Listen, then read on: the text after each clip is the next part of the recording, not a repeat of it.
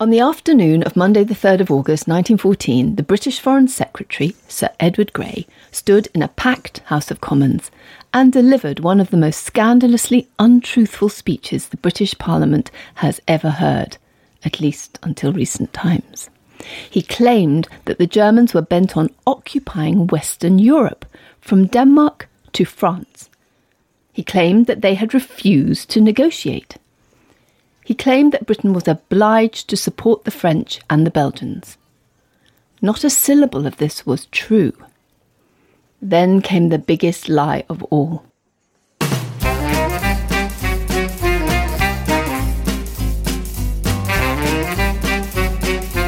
Hello, good to see you at the History Cafe. This is where we come to talk usually about historical stories everyone knows. Just want to try out some new ideas. I'm John Rosebank. And I'm Penelope Middelboe. At the History Cafe, we revisit stories that have got stuck in our collective memory, but just don't look quite right to us. So get yourself a coffee, pull up a chair, and let's see what happens.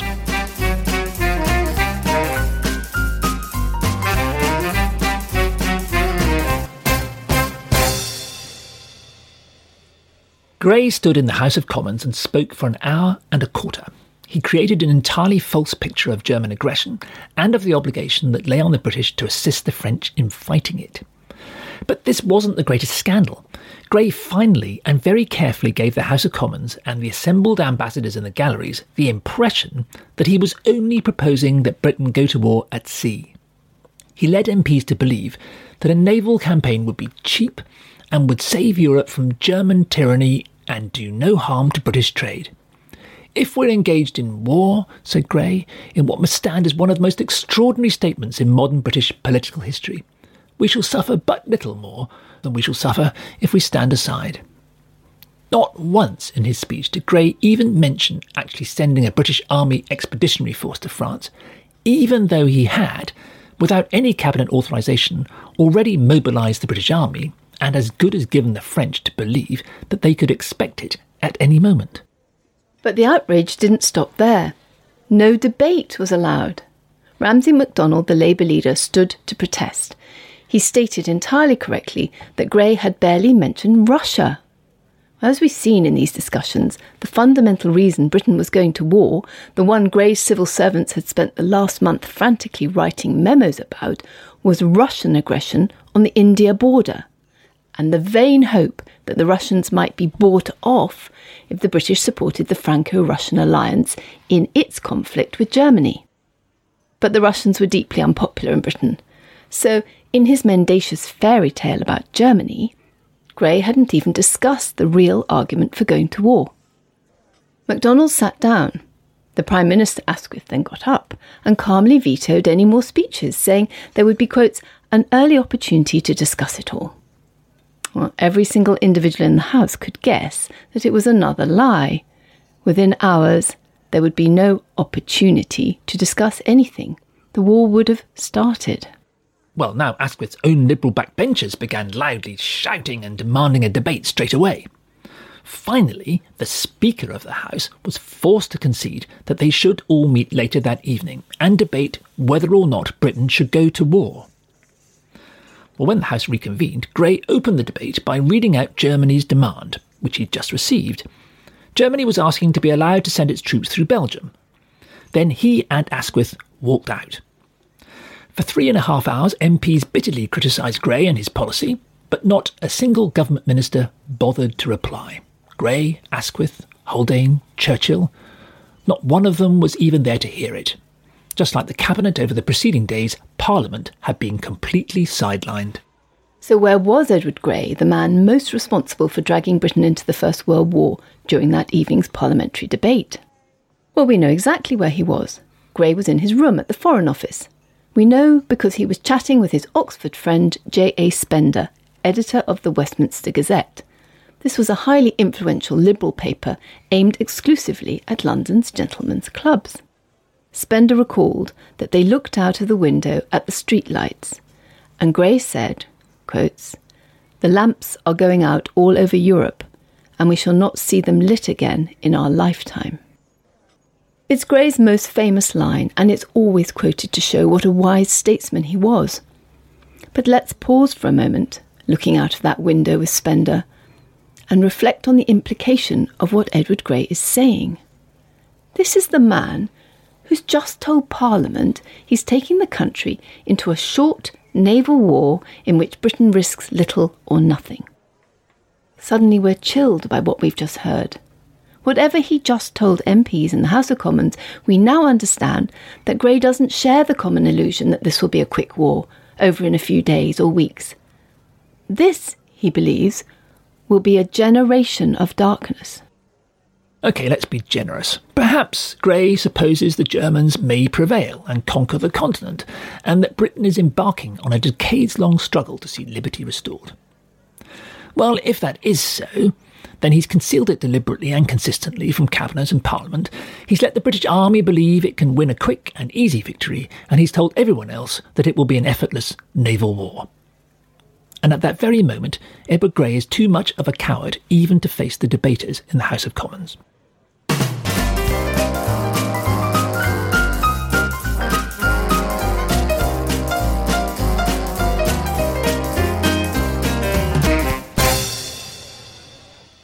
On the 3rd of August, Grey systematically and knowingly misled the British Parliament into the belief that the government was taking the nation into a brief naval war.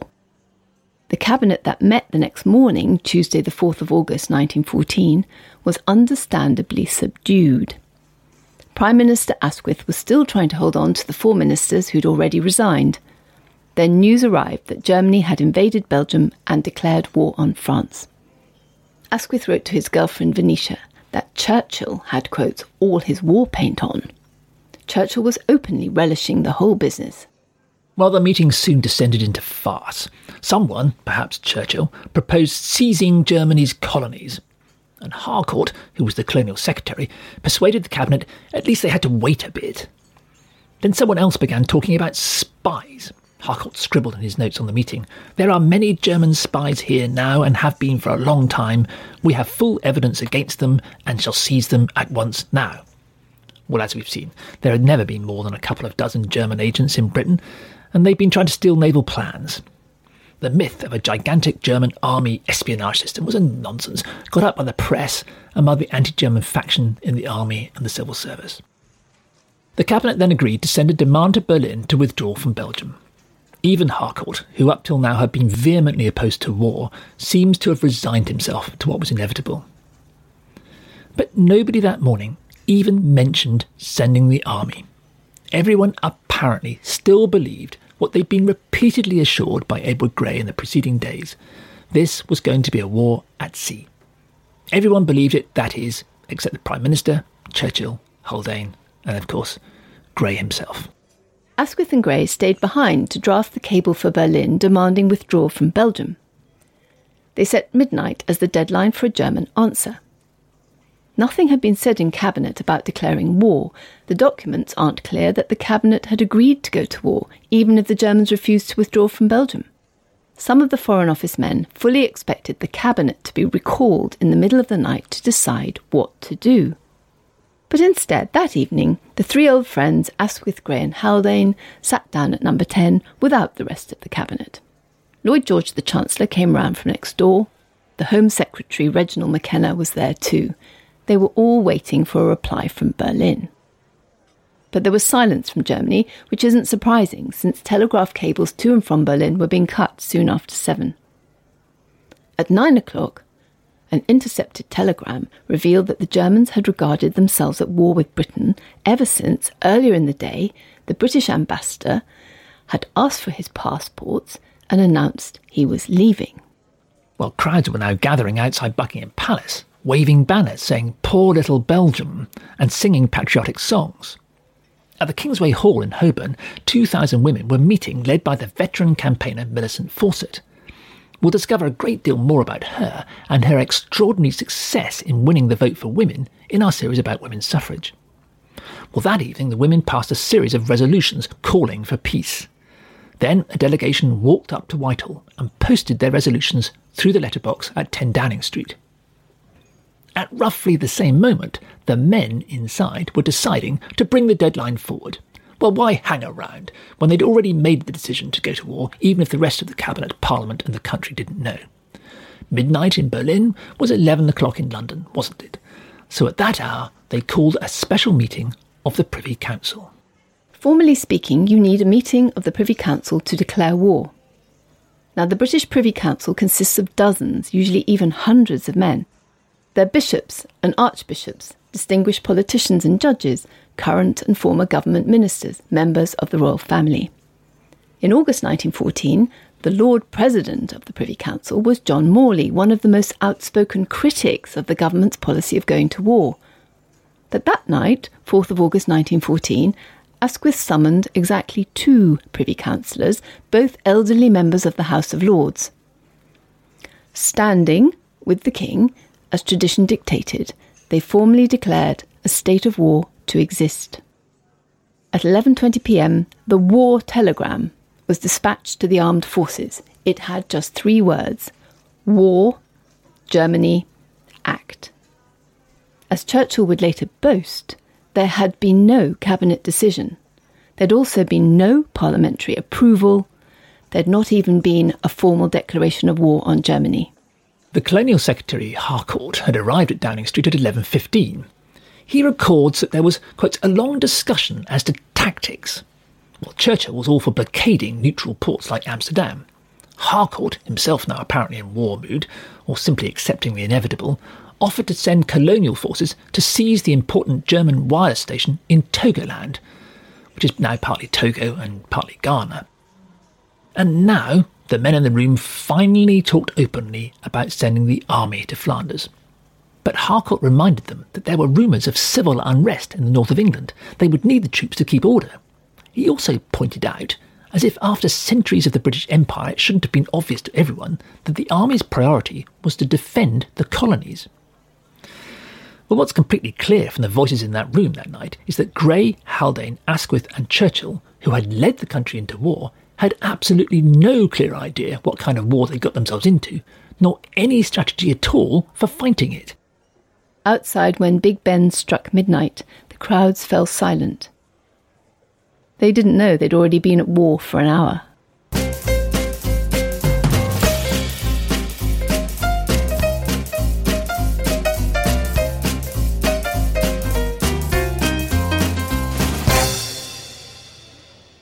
At 11 o'clock on the night of the 4th of August 1914, Britain was at war with Germany. There was no formal declaration. There had been no cabinet decision. Parliament had not agreed. Britain had been taken to war by the Prime Minister Herbert Asquith, by Foreign Secretary Edward Grey, War Secretary Richard Haldane, and First Lord of the Admiralty Winston Churchill. They'd been backed by the British Army, eager to win glory lost in the Boer War and by a clique of Germanophobic civil servants. Without Britain's entry, it is more than possible that the war would not have begun at all. A decision made that evening in 10 Downing Street by these four British men, along with Lloyd George and McKenna, would lead to the death and injury of 37 million across the world. The next morning, when the British Cabinet met to discuss the new situation, the mood of some was suddenly boyish. The Colonial Secretary, Lulu Harcourt, told them, quote, I am nervous about Zanzibar. I've turned out all the Germans. I shan't seize Togoland yet. When that morning he met the military to discuss the colonies, they decided to go immediately onto the offensive in India, New Guinea, Samoa, and Nauru, and to look into attacks on German Southwest Africa and the Cameroons.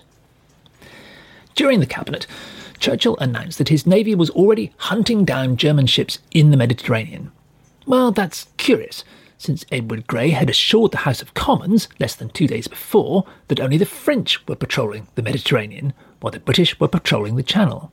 It was one of the mendacious arguments he'd used to persuade Parliament that the British were obliged to enter the war alongside France. That morning of the 5th of August 1914, everybody in the cabinet was assuming it was going to be a short, brisk war and Grey, who two days before had told a journalist friend that darkness was falling for a generation, didn't offer to enlighten them. Prime Minister Asquith had been telling dinner guests about a war lasting between three weeks and three months. Like the German politicians, the British government had made no plans at all for anything longer. There were no arrangements to make extra ammunition. No thought for getting supplies past German submarines, even though Britain imported nearly 80% of its wheat and 36% of its meat. There was only six weeks' supply of sugar, and the government was now hurriedly trying to purchase Cuba's entire 300,000 ton crop. Nobody had thought about special taxes, nor even about buying more uniforms. Britain has historically had a right wing press, and the papers have for days been baying for blood. That morning they were full of maps and speculation about the naval war the journalists imagined was about to unfold. Well, that was also the talk at Cabinet. When the ministers asked if, despite all his assurances to the contrary, Asquith now intended to send an expeditionary army to France or Belgium, he replied that he was meeting the military that afternoon, quote, to examine the use, if any, of troops course, as we've seen, the army had already been mobilised and the French notified. Since 1905, plans had been covertly worked out to send a British expeditionary force to Flanders to face the Germans. The British Army, and above all its Director of Military Operations, the abrasive Henry Wilson, was extremely gung ho about it. Wilson had spent weeks in Flanders, wrecking the battlefields, working out all the details with the French military command. He couldn't wait. But when at 4 pm that afternoon the War Council met for the first time, absolutely everything changed. It's difficult to imagine a more extraordinary scene. Grey, Haldane, and Asquith were there, along with Churchill. So was Major General Wilson. He'd been goading Conservative MPs to put pressure on the Prime Minister to send the British Expeditionary Force at once. Seated at the table was also Field Marshal John French, Johnny French, who would take charge of the army if it was sent. He usually wore his abundant collection of foreign medals and often an elaborate uniform as well. Wilson, never the one to miss the chance for an insult, called Johnny French, quotes, a nice little man in his bath. But when he puts his clothes on, you can't trust him. You never know what he'll wear. One of Field Marshal French's senior officers was also there, a certain Lieutenant General Douglas Haig who disliked Johnny French almost as much as he disliked Henry Wilson. Next came the elderly Field Marshal Lord Roberts, who'd been the military adviser on William Le Queux's 1906 fictional novel, The Invasion of 1910. That was the book which you remember from one of our earlier discussions had done as much as anything else to stir up mistrust of Germans among the population. Finally, there was Lord Kitchener, Britain's most famous soldier. He was the man with the colossal moustache and pointing finger who'd later appear on the Your Country Needs You posters. Kitchener wasn't supposed to be in London at all. He was supposed to be on a boat to Egypt, where he was now the British consul.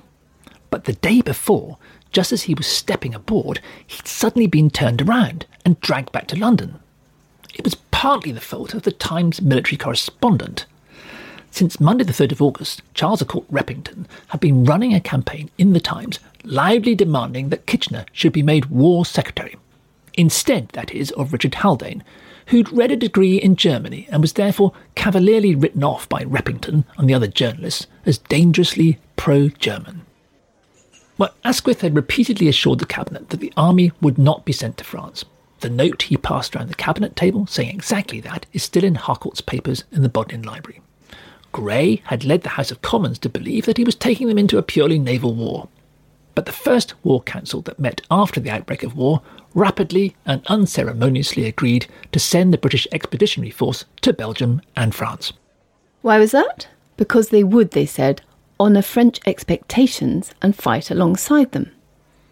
Expectations, of course, that had been entirely created by the talks going on for years without any cabinet authorisation between Wilson and other British Army officers and their opposite numbers in France. At this point in the meeting, Wilson must have been purring. But then, to Wilson's horror, the mood around the table changed.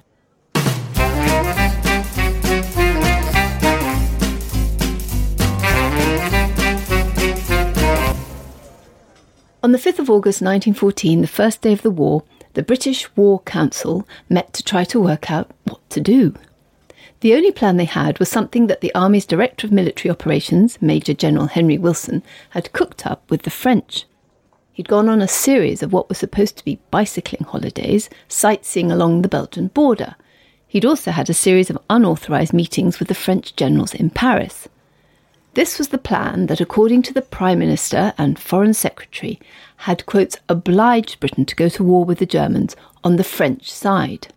Colonial Secretary Lulu Harcourt dryly noted what happened at the War Council when it was reported to him later on. The assembled military had heard that quotes the Belgian situation not as was expected. Major General Wilson's long pedalled, detailed plan, the one that had been so crucial in pushing everyone into war, was immediately and unceremoniously thrown out. When it came to it, Wilson's whole idea of tackling the Germans head on was obviously insane. From the enormous height of his glittering career and huge popularity, Kitchener poured scorn on it. Six British divisions, he pronounced. Complete irrelevance in a war between France and Germany, both of which would field 70. The British troops, continued Kitchener, should obviously be held in reserve, away from the front line. In just a few moments, Wilson's long cherished dream of quick glory against the Germans had turned to dust. In reserve! Everyone knew that a lot depended on how long a war it was expected to be. Wilson, of course, had always thought it would be quick and easy, a passport to glory over in hardly longer than it took to bicycle along the Belgian border. The senior British generals around him hoped it might be over quickly, but like von Moltke, chief of the German general staff, they very much feared that it would not.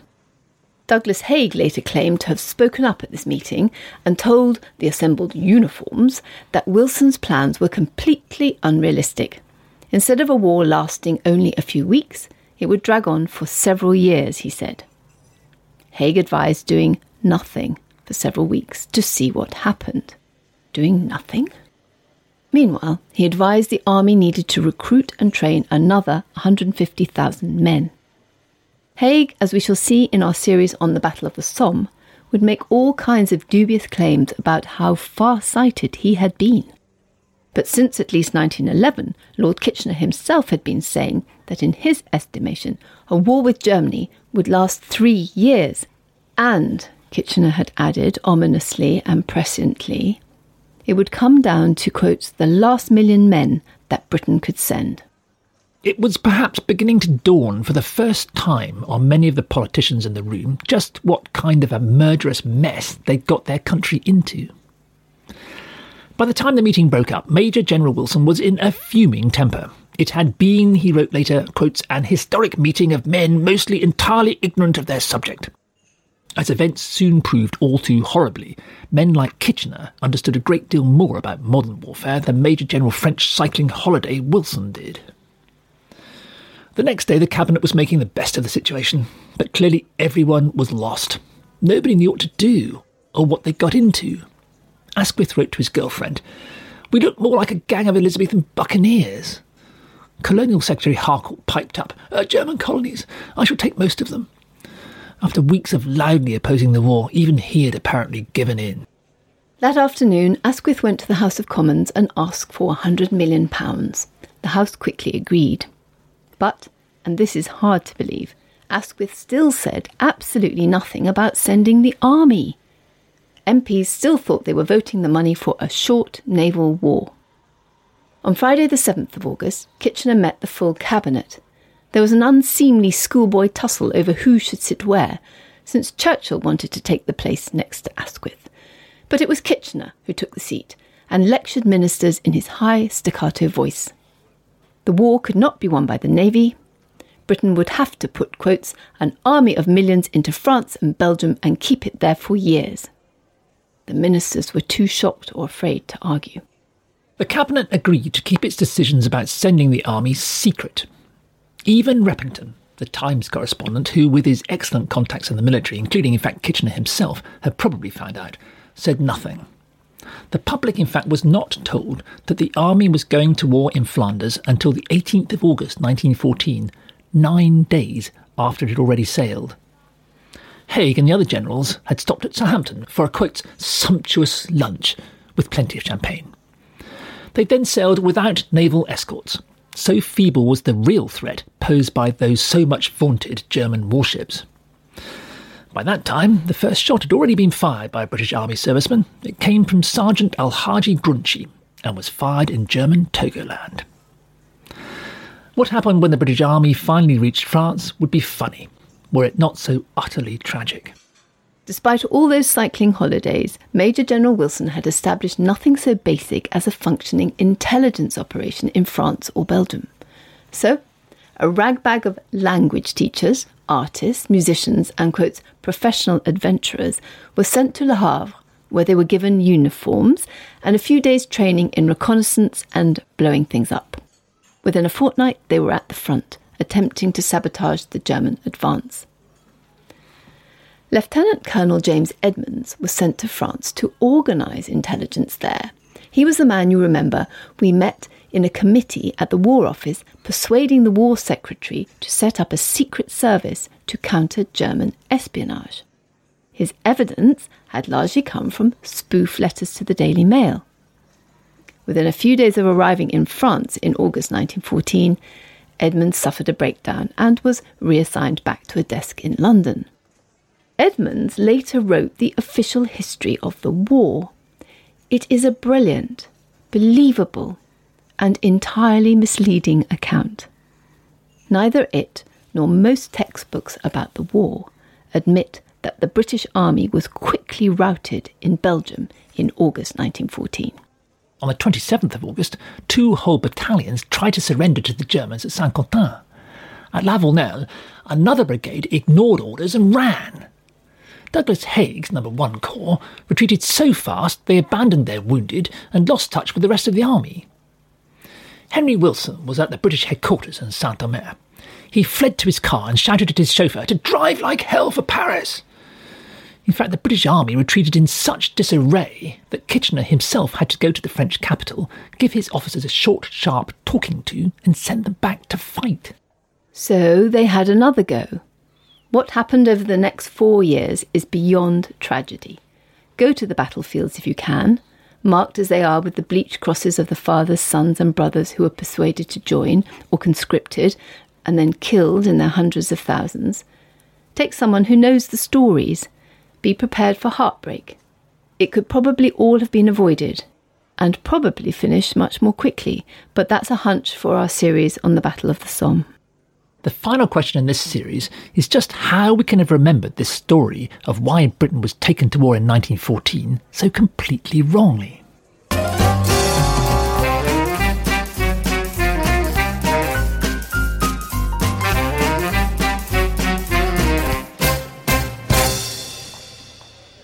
We contend it may not be going too far to say that the British had been tricked into going to war Grey, Asquith, Haldane, Churchill, and an unseen clique of anti German civil servants, army officers, and journalists, above all Repington and the Times, had embroiled Britain in a disastrous war that the majority of Cabinet, Parliament, and maybe even the public didn't want.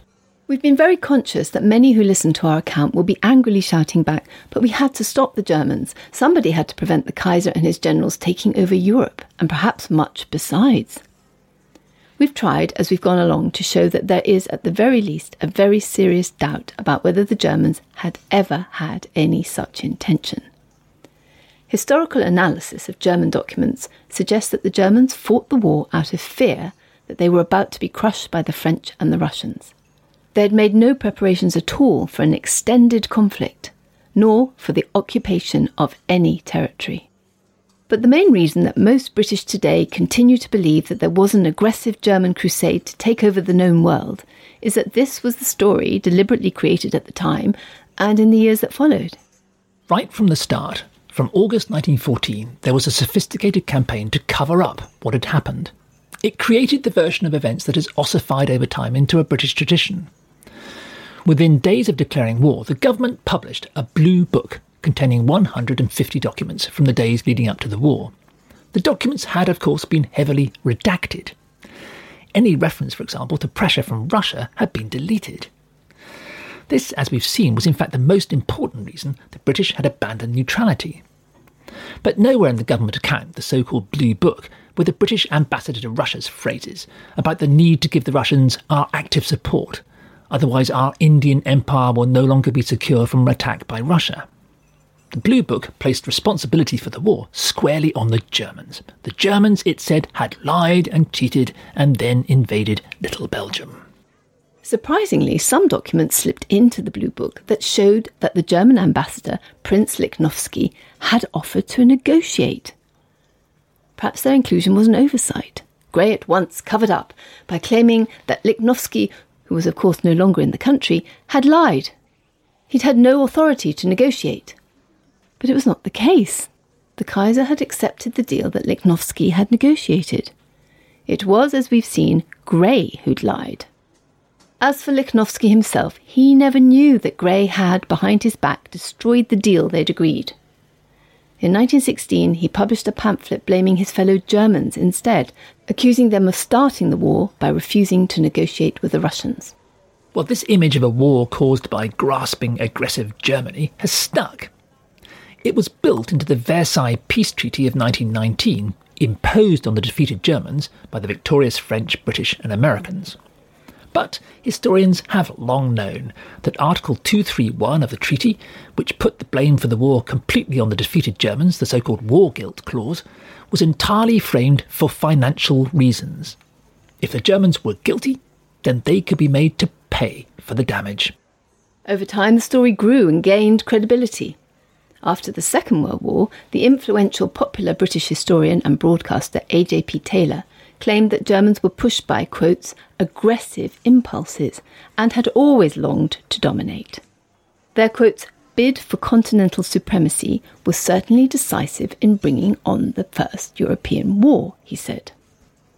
Well, of course, after the experience of Hitler's war, such a story was all too easy to believe and Taylor would later blame the Second War on exactly the same kind of deep seated German belligerence. More surprising, in 1961, a German historian, Fritz Fischer, drawing, for example, on Lichnowsky's 1916 pamphlet, agreed that German politicians, military, and businessmen had planned a war to dominate Europe from at least 1912. Few historians now accept these ideas. Even A.J.P. Taylor himself later changed his mind and argued against them. But they got stuck fast in popular imagination.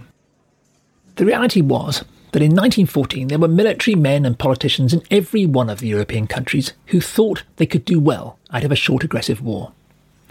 The historian David Newton has acutely pointed out that blaming Germany only looks plausible in hindsight because, as it turned out, the other nations' greedy land grabbing plans came to nothing. The French army was unable to seize the German speaking areas of Alsace or Lorraine they had coveted, though the French eventually took them at the Peace Treaty of 1919. Russia eventually collapsed without making the vast gains it had hoped for in Prussia and the Balkans. And as for Austria, instead of seizing the territory in the Balkans it had hoped, Austria was all but destroyed by the war, reduced to a small fragment of its former imperial pomp. The Americans cashed in on the war to give themselves lasting dominance over the Western economies. But only one country profited massively in territorial terms, if in no other sense. The British used the war to make colossal gains around the world. They included Togoland, the Cameroons, and the German possessions in Africa and the Pacific, the territories we saw enthusiastically carved up in those first Anglo French talks by Repington and Huguet all the way back in January 1906. Britain's enormous colonial dividend is conveniently forgotten in order to put the blame on the Germans.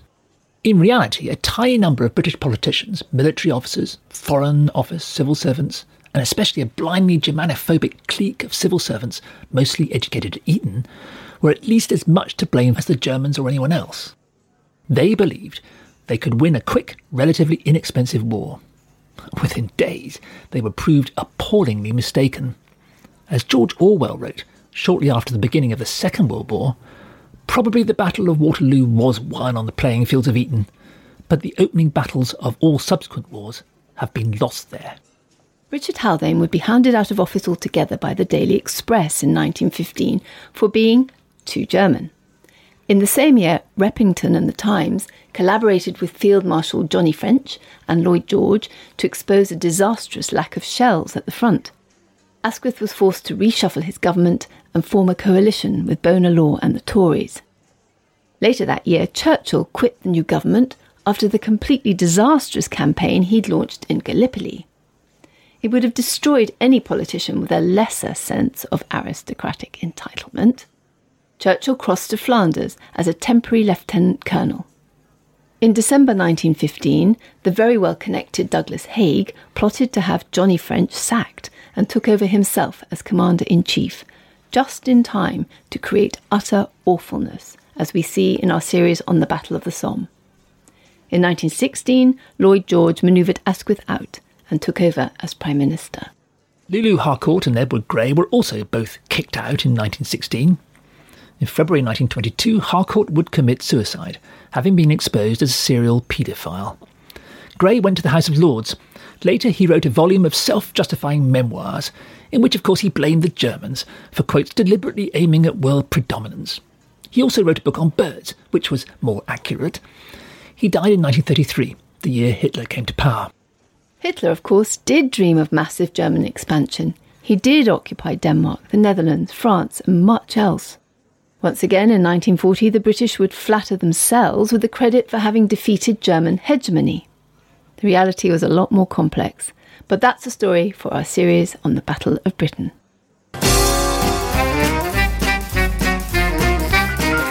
For more on this story and others at our History Cafe, go to historycafe.org. There you'll find information about us and also about further reading you can do. It's also a way to ask us any questions you might have. Or contact us on social media at History Cafe Pod.